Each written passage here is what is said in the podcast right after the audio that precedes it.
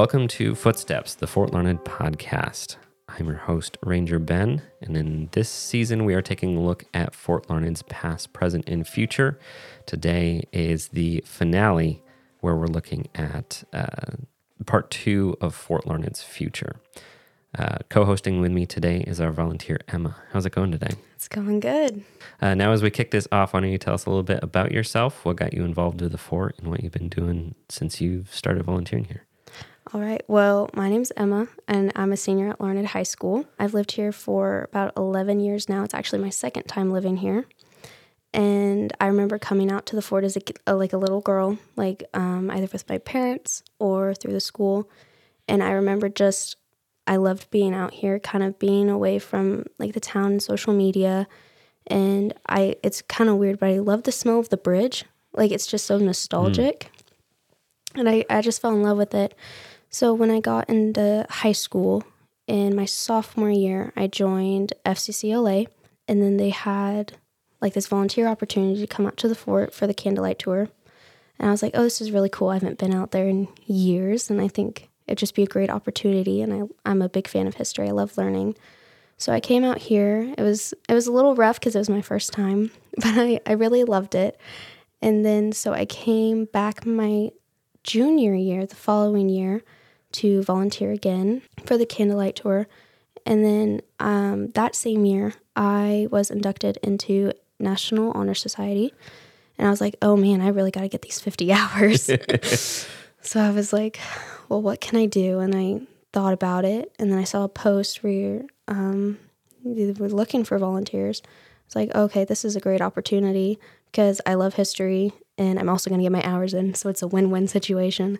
So I got in contact with you around December, January, and then I came out here pretty consistently for a while, doing a little bit of living history, kind of learning about the fort's background and its story, but also working on the social media posts summer of my junior I kind of dropped off the face of the earth. um, just got so busy. And then this year has been very hectic. And I, I miss coming out here. As we uh, get into this episode, our interview today is with our friends group, the Fort Larned Old Guard's chair, uh, Kristin Keith. It was a really fun interview learning about uh, the Old Guard, their plans for the future, uh, and also ways that they've helped us out we've touched on it in previous episodes, but uh, hearing more about the village site uh, and their plans for the future, and hopefully giving it to the National Park Service, that was probably one of my favorite parts of the episode. It was great to learn. I learned a lot of things. Yeah, because I I never heard of it before, and then she started talking about it. And I was like, oh, like I really didn't know that. That's really cool. And for it to be such an integral part of our nation's history too, and it's yeah. Mm-hmm. right in our backyard. Yeah. so well, we enjoyed uh, interviewing Kristin, and we also hope you enjoy taking a listen. So here we go. So, welcome, Kristin. How's it going today? I'm great. Thanks for having me. Great to have you on. Uh, you are unique in that you are the first non National Park Service employee to be a guest on this podcast. Well, thanks for having me, and I guess I'm okay with being classified as unique. so, as you know, this season we're looking at Fort Larned's past, present, and future, and today we're wrapping up Fort Larned's future. But as we get into that, why don't you tell us a little bit about yourself, what drew you to get involved at the fort, and sort of a little bit about your story? Sure. I'm Kristin Keith. I grew up here in Larned. Um, I've been married for 32 years for a guy I met in fifth grade. We had our first official date at a junior high, because back then it was called junior high, you know, not middle school, a junior high dance and the rest is history, I guess. That was 32 years. His name is Joel. He works for Innovative Livestock Services. We have three kids. Joelle, who's a nurse practitioner, um, her significant other works for the sheriff's department. Joelle has a son, Ridge, who is not spoiled at all, of course, since he's the only grandchild. And then my middle son is Brady. He is an English teacher and a head football coach at the high school here in Larned. His wife, Lindsay, works in the social media marketing business. Uh, my youngest, Colby, is a free spirit. He uh, works in Canada half the year as a hunting guide and then has his own uh, taxidermy business here in Kansas. And his wife, Dava, uh, is a librarian. Um, so that's my family. Um, like I said, I, I grew up here in Larned. When I was in high school, I was one of those kids that loved history, um, but didn't really tell anybody about that. When the history teacher would give extra credit, I would, of course, silently do all of the extra credit, not because I needed the points, but because I thought it was really fun. but I didn't tell anybody. Um, but I also loved uh, literature and writing. Uh, so when I went to college, that's what I studied. I studied English literature. Went to Wichita State for two years and then transferred to Southwestern College, which is a private college in Winfield, um, which I really enjoyed that. After college, um, I taught for several years, first at Cowley County Community College, then um, moved back here to Larned, taught at Larned High School and Barton County for a few years. And then I decided to change careers, which was more in line with the history side of my interest.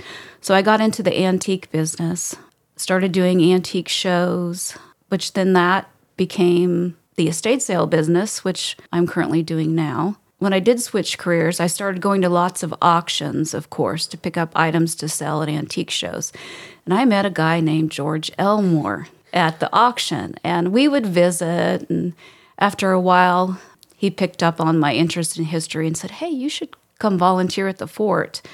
Well, at that time, our, our boys were very heavily involved in sports. Um, and so we traveled a lot, and all our weekends were spent, you know, at the baseball field or basketball court or football field. So it just didn't work out then. But um, once everybody was out of the house, I came out, filled out the paperwork. My first experience as a volunteer was over a Memorial Day weekend. Um, there was a ranger here at that time, Ellen Jones. She said, I, I think you should try some living history as an officer's wife on Officer's Row. And I thought, well, sure, you know, I'll, I'll do anything. So she dressed me out and put me in a building and said, and it's best if you can do this first person. And I thought, oh, you know, I'd never had any experience. I was never in drama or anything like that in high school or college. So I said, okay, I'll give it a shot. And she briefly told me a story um, about the home that I was in, which happened to belong to Captain Nicholas Nolan, and just kind of threw me in the deep end. And I absolutely fell in love with it the solitude and the landscape out here, the people, not only the staff, but the other volunteers, and then, of course, the visitors, um, which is absolutely amazing. You meet people not only from all over the state, but all over the country and even the world. So it's such a neat experience. And then I, of course, fell in love with all the clothes. Um, but most importantly, I fell in love with Nicholas Nolan's story and his wife's story out here. It's an amazing story. So that's how I, I got involved, and then it's just grown from there. So, how long ago was that that you started? Oh, seven, eight years ago, maybe. Uh, so, that obviously uh, evolved into getting involved with the Old Guard. And the reason that we chose you to speak on today's podcast or to be a guest on today's podcast is because you're the current chair of the Old Guard. So, why don't you tell us a little bit about the Fort Larned Old Guard and about your involvement in, I guess, your evolution of your involvement over the years? Yeah, it was a very quick evolution. Um, several years ago, they were looking for another board member, and George talked to me about it, and I agreed. I had never really heard anything about the Old Guard. Um, so I thought, wow, this is a really great organization and it's just another step um, in how I can help out here. So I joined the board and then somehow very quickly I ended up as chair. I don't know how that happened or what they were thinking, um, but I, I really, I really enjoy the organization. It's a great organization. So I guess I've never, I never really heard of it until a couple of years ago. So I don't really know exactly what it does. Could you elaborate on that? Of course. So, most uh, national parks have what's called a Friends group, and the Fort Larned Old Guard is the Friends group here for Fort Larned. We are a 501c3, which is a nonprofit organization, and Friends groups kind of help with what things that are out of the scope of what the park can do for itself. So, our mission is to help preserve, restore, and interpret um, the cultural and historical resources out here. So we just kind of help fill in the gaps. We've bought artifacts, we help with some programs and things like that. So the artifacts that we have purchased, um, we purchased a, a sword that belonged to Frank Baldwin. We purchased a third infantry rifle, a Colt revolver that belonged to Nicholas Nolan. That was about a year and a half ago. And when we came across that, you know, I I got super excited because I'm so into his story and it was like I'd come across, well, I didn't come across it, but George, I think, had found it through a mutual friend. But it felt like, you know, my family heirloom was coming back home here to Fort Larned when we got that. We've also purchased a Rucker ambulance and had that restored. Um, and then there were a couple of Native American litho prints that we had commissioned to sell.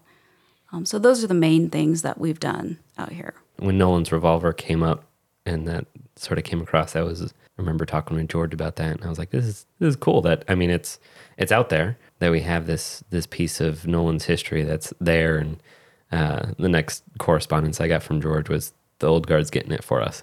That was awesome. Absolutely, it was super exciting.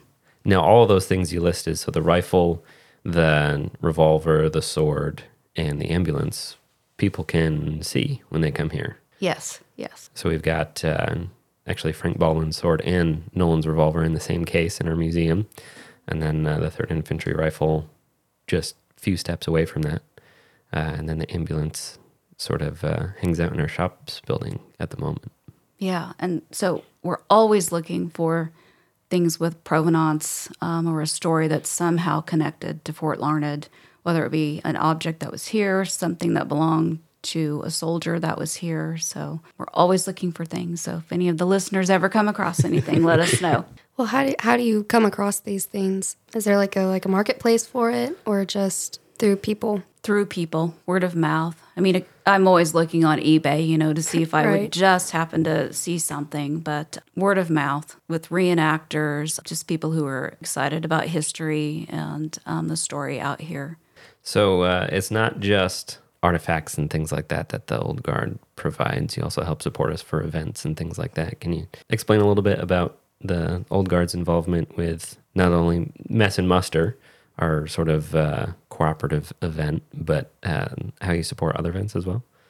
Sure. So our, I think everyone's favorite event that we're involved in out here is Mess and Muster, um, which is a yearly uh, membership meeting with programs uh, centered around a certain theme. And it's always the last, most of the time, it's the last Saturday of April. So the day starts off with a board meeting, of course. We have to get, you know, business out of the way. Um, but then the rest of the day is filled with programs and demonstrations. And then in the evening, there's a meal, a general meeting, um, and then we have a main speaker that comes in or a program. This year, our mess and muster will center around um, the Cheyenne Lakota Village site. Um, so I think it's going to be a, a great, a great day focusing on a uh, subject we haven't talked about in a while. I'm definitely looking forward to that. And uh, we've talked about the village site on both the episode with George and with uh, our superintendent, Kevin Eads. So, for those listening, if you haven't checked those out, definitely check those uh, episodes out as well. Can you talk a little bit about the village site and the old guard's involvement in in that, and hopefully getting it to National Historic Landmark status? Sure. So the short story, it, it's a long story, but the short story is there were some Plains Indians, Cheyenne Lakota, that were camped at a site about 30 miles from Fort Larned. And a group of businessmen and newspapermen who thought they might profit from Indian wars started a rumor um, that there was going to be an uprising. So, among others, um, General Hancock was sent out here with 1,400 men to talk with them and to ensure that nothing like that happened. Well, the Plains Indians that were out here um, and living at that site, many of them were survivors of Sand Creek. So they weren't very trusting, of course, of the military. Some did meet with Hancock, um, but there was a lot of delay tactics being used um, in order for the inhabitants of that village to escape, um, which is what happened, which of course angered Hancock, and he ordered that the village be burned. So he burned the village, which just created all kinds of chaos and basically caused a war that never would have occurred um, had he not burned that village and misunderstood um, what was going on. We feel that it's one of the most important Native American sites in Kansas, if not the most important um, site, because of um, what happened afterwards. It was just, you know, the mistrust of Native Americans, even more of the military, which just, you know, led to more wars with Indians. So George Elmore actually pinpointed the site and discovered where it was after a lot of research, and that was in 1976. Since then, um, the Old Guard has um, taken ownership of it, and um, we've been caring for it.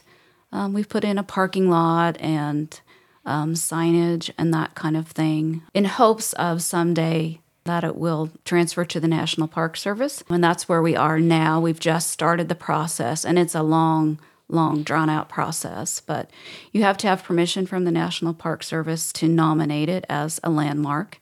Um, and we've sent that letter. Um, so that's where we are, and we're just in the very beginning of it. And that letter was sent in March of 23, and we haven't heard back yet. But we're hopeful that we will hear back soon so that process can continue. And Kevin Eads has been very helpful with us and also Leo Oliva, of course, with that process. So we're excited about what the future holds out there. Yeah, I definitely am too. It's exciting. Do you know of any other village sites around Kansas that are trying to do the same thing, make it into a an actual park site? There are other landmarks, um, mm-hmm. historic landmarks, yes. But again, we feel like we have the best one. Uh, right. We have the one that has the most relevant history to what happened after 1867. Yeah, and that was one thing that George mentioned too is Hancock's War, his campaign there in the spring of 1867, really set the tone for the rest of the Indian Wars and yes. the rest of the U.S. government's handling of the plains and the plains states and the Plains Indians who were here already. And it uh, formulated in Custer's mind how the Plains Indians should be handled as well, which may have worked against him in the right, end. Didn't, yeah. he didn't fare well in the end. But yes, he was here during that time also. So, uh, one thing that I'm sort of curious about, uh, we've been talking about sort of your personal background, what's gotten you interested in, in the fort and all that, and a little bit about your role in the Old Guard.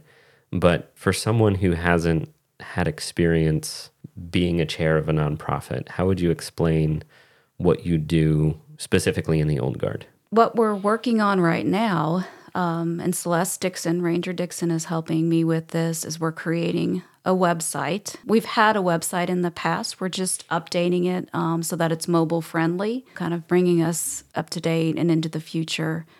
Um, so we're currently working on that. Um, we we hold two uh, board meetings a year. I'm always looking for projects, you know, that we might help the fort with. Looking for objects, looking for programs, um, in discussion with you and Kevin and George and other staff members out here. I've spoken to uh, civic groups in town about the fort, of course, and our organization. I've done some programs at the library, just trying to get the word out that there is a friends group out here, that there's always new things going on at the fort, changes, especially when the new museum came in. That if someone hasn't been out, you know, in three months or six months or six years, it doesn't matter. There's always something new um, and changing out here. Um, just trying to keep people interested in the story out here so that they can share it with others and um, the visitation increases. We also have social media page um, that I I help coordinate things on there. So those are the main things. In your time of being chair of the Old Guard, is there anything that you've learned or has it been enjoyable experience? Oh my goodness, I learn something every day. I would say you know, I haven't been around very long as a volunteer, um, so my knowledge is limited, but it's growing. I, that's how I like to say. I love that there's resources like George Elmore and Leo Oliva, just a wealth of knowledge. You know, anytime I have a question, those are my go to people. I learn something all of the time. I mentioned that on the episode with Kevin. Is I've been here just about every day for the last four years, four and a half now, but I'm always learning something every day. There's there's so much to learn here. Sure. I really enjoy like the organizing side of it and the planning side of events. So that's kind of what I feel like my gifts are. The bonus is just learning the the history and the stories. That's just a definite bonus to it. What does the Fort Larned Old Guard hope to teach the younger generation, or what would you like to do in the future? So, another one of our projects is in conjunction with the fort. We secure a grant through Open Outdoors for Kids. Um, and Celeste Dixon helps us write that grant, um, which provides transportation or bus money for different schools to come here. It is a great program. As you know, schools are on limited budgets, and um, a lot of them wouldn't be able to take field trips um, because of the cost of fuel. So we provide that money in order for schools to come out here. I think on average, Ben can help me with this. Maybe 20 to 25 schools come a year. Does that sound That sounds about right. Yeah. right? So our grant money is anywhere from five thousand to ten thousand dollars a year. It actually decreased this year to five thousand, which is actually a good thing. That means that more organizations are applying for that money. So there's more kids who are able to attend um, a variety of parks. So it's a great thing. It's a great program. Um, it's through the National Park Foundation. The best part of it for me is that I get to help with the school tours out here. Um, it's one of my very favorite things to do. Kids ask the best questions. Uh, they keep you on your toes. Um, they always ask. There's always different questions um, that get asked, and then of course, some of them ask the same questions every single time. But the schools that come here, they've most of them have prepared their kids with a backstory um, or whatever they're studying in social studies or history, so they know a little bit about it. It's just fun though to expose them to to see the fort is so well preserved. It's just an experience that they wouldn't be able to have, of course, through a textbook or video. But to see the fort and walk through the buildings and see the objects and hear the story, it's an amazing experience for them. And I'm glad that the Old Guard can help support that. Personally, when I was younger and in elementary school, middle school, and we would come out here, and I think that's what really made me fall in love with this place at such an early age was being out here with all my classmates and learning and walking through all the buildings. Yes, and uh, when I when I start tours with them, um, I always start by explaining what living history is, and that's what I do sometimes. And I always uh, make sure that they know that there's special events that go on out here. So, hey, if you like this place, you know, tell your parents about it and have them bring you back for an event. And if you're interested, you know, you can co- become a volunteer and they get so excited, you know, about the prospect of that because that's also one of the old guard's goals is to get more young people involved because you know our our membership is aging, of course, like any organization and we've got to bring in not only younger uh, members with our organization, but younger volunteers out here because, you know, volunteers out here are aging also and so it's it's great. Ben's been a tremendous asset in bringing new younger volunteers out so it's good that we can all work together towards that same goal. If you were able to snap your fingers and and make the involvement mainly volunteers in the old guard and the fort, what would that look like? i would just love to see the number of volunteers um, that are available to come out here double it's such an amazing experience for people when they come out on a special event um, like memorial day when you can feel like you have stepped back in time and see what life was really like um, when the, the buildings are staffed with women over on officers row and men in the barracks and men out on the parade ground. You go into the hospital and there's a steward and a surgeon and maybe a matron and you know then you go over to the shops building and there's a, a baker you know making bread and somebody in the wood shop and pete bethke or you know a volunteer um, working in the blacksmith shop. The fort really comes to life. And i mean that's the whole idea for people when they come out on special events is to experience that and feel like you've stepped back in time and can feel and smell and see um, what life was like back then. So, you know, if we can help encourage people to become volunteers by just making sure people are comfortable, you know, you don't have to have a vast knowledge of the story here. There are so many different people who can tell you whatever it is you want to know or need to know. Um, and you can just learn a little bit at a time. So you don't have to have experience. Um, you don't have to have the clothes. There's a closet full of clothes out here, especially for women um, and soldiers. Um, so that's provided. And if you don't, you know, living history isn't your thing, there's lots of other volunteer opportunities with maintenance and working in the museum um, and the visitor center. There's something for everyone to get involved. You know, and if you want to start out with living history, but you're nervous, my advice would be to help with Candlelight, um, the Candlelight Tour, which happens, I think it's the second Saturday in October every year mm-hmm.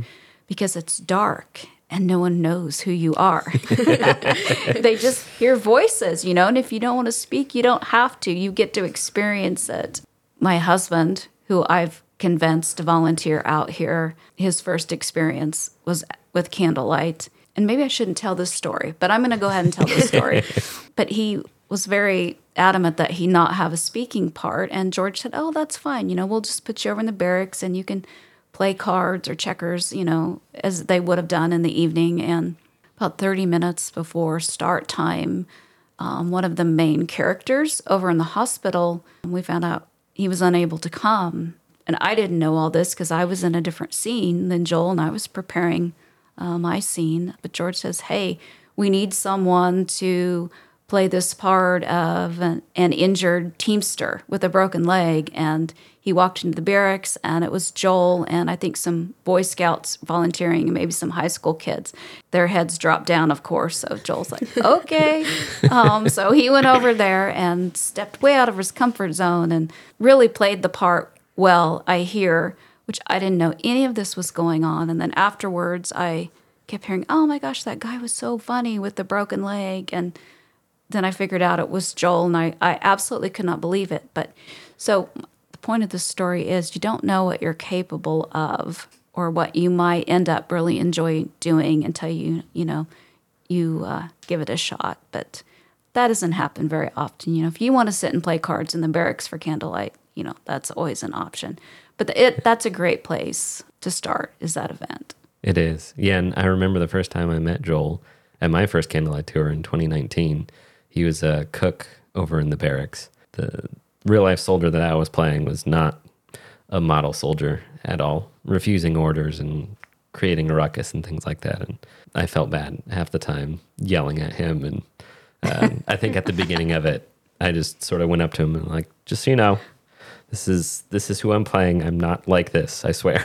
Right. so, but yeah, no, it's it's always fun at candlelight, and it's it's fun to make the fort come to life in that unique way.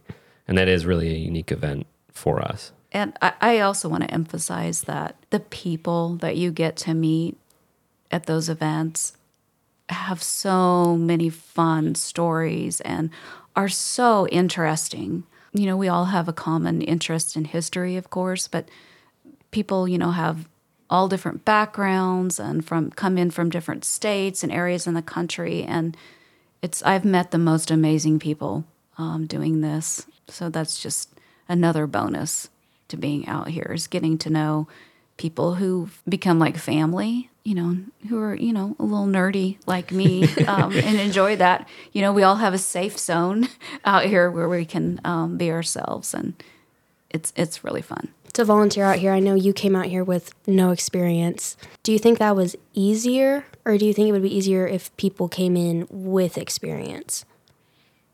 I don't think it matters because I think there's a place for everyone. You know, Ben is very good at helping the men that come out here or, you know, the high school volunteers find a place where they fit. Um, and I think that's true of any women that want to volunteer. Um, you know, you, if you're not comfortable being an officer's wife, you can be a laundress. I mean, there's a new volunteer uh, Liz that she's just found her place and she's over in the schoolhouse. So I think that you just, whatever you're interested in, you'll find your niche here with what you're comfortable doing. Yeah, and that's what, uh, whenever I have any ladies that might be interested in getting started or anything like that, no matter what role they're sort of aiming towards, uh, I always try to find someone, and usually it's you, that they can sort of hang around and, and get an idea of what uh, talking to the visitors looks like and uh, some of the stories and how to answer some of the questions. Because on Officers Row, you really are some of the first people that our visitors see, even before they get to the visitor center. And so they still have some of those basic questions that they want answered before they get to the visitor center and before they get to see the rest of the, the programs and things like that that we might have going on. Right. There's so many mentors that are available to help you and bounce ideas off of, ask questions. Um, there's all kinds of people. Now, we've talked a little bit about the Old Guard's vision for attaining new artifacts and uh, the goal with the village site. Is there anything else in the future that you and the Old Guard have your sights set on? I'll just speak for myself. My uh, dream project would be to rebuild the cavalry stables, which is a very lofty goal, I know. um, and I'm sorry, um, Chappie, if you're going to be hearing that because I, I know you made a comment about that in your episode. But I've also visited a little bit with Celeste about the project that you two are currently working on with the visual of the laundress quarters and the stables. And I think that's definitely something that the old guard could help with um, when that project gets going. So I'm excited about that, you know, what we could do um, to help make that happen yeah, we might not have the physical laundress quarters uh, in the window to the past, or we might not have the physical cavalry stables in the augmented reality, but at least we'll have it represented almost in real time. Uh, right. So people can at least get a sense mm-hmm. of what it looked like. And if you want to see a physical structure of what our stables look like, uh, Fort Scott, there are dragoon stables there have the exact blueprint as the cavalry stables would have had sure. here. We just need to copy and paste. Yeah. um, I guess a good question for anyone wanting to become a volunteer is like who do they need to talk to and what would their roles be at the fort? So you'll need to come out to the fort and get a volunteer packet, just some paperwork to fill out that shows you're interested. Um, and then visit with George or Celeste or Ben. Um, any of those people can get you started and help um, you figure out what it is maybe that you want to do. I also want to mention that Ben is trying to put a band together. So, for any musicians listening, um, that's also another opportunity that would be really fun and it'll be a great addition to what's going on out here. So I think that's um, the place to start is just come out, look around, talk to people, um, and then fill out that paperwork. And don't be scared. It's literally two pages of paperwork. Right. we don't give you like a two inch stack of paperwork. No, and... correct. So I guess as we wrap up, one question we've been asking each of our guests is how can our listeners, whether they're local or whether they're not, how can listeners help with your role here at the fort and your role in the old guard? The main thing is is just come out and visit the park often. If you're unable to do that, follow the social media pages. Ben does a great job with the forts page. Um, follow the old guard page. We would love to have people become a member of the old guard. Financial support is is huge because that's what allows us to do um, the projects that we're involved in and find those artifacts to bring out here. And there's a range of membership fees, anywhere from $35 on up. There are lifetime memberships available. Another um, thing that I would really like to see for the old guard is to find someone who has um, experience and knowledge, or even willing to learn how to do grant writing. I think that would be huge for our organization and would open up a lot of doors and opportunities for what we would be able to do out here at Fort Larned. Tell your friends, tell your neighbors when you visit the fort, or if you see something going on, um, encourage others to come out here. Let your local schools know that there are funds available for them to bring their students out here to experience it firsthand, and we can help arrange that that's what I would say. Just spread the word that Fort Larned is here and it has an amazing story that we want to continue to share. Well, with that, Thank you very much for coming on and telling a little bit about yourself, the old guard, and the plans for the future. Thank you. Thanks for having me. I've enjoyed it. Have a good one. You too. All right. Well, thank you for taking a listen. Uh, and thank you for listening to this finale of our season. We do have a bonus episode coming up the first Saturday of March. So if you're listening to this before then, make sure you uh, take a listen to that one in the future. Thank you again for taking a listen. Uh, if you don't already follow us on social media, we are on Facebook, Instagram, and Twitter. Also, check out our website. We have some great resources for you there. You should also support the Fort Larned Old Guards website and Facebook page. Yeah, they have some wonderful content on there. Not just stuff that we post uh, on our own social media, but they got some unique stuff going on too that you want to make sure you keep up on. Uh, make sure you leave us a rating and review. If you enjoy taking a listen, be sure to share it with your friends and family. And we will see you next time on Footsteps, the Fort Larned podcast.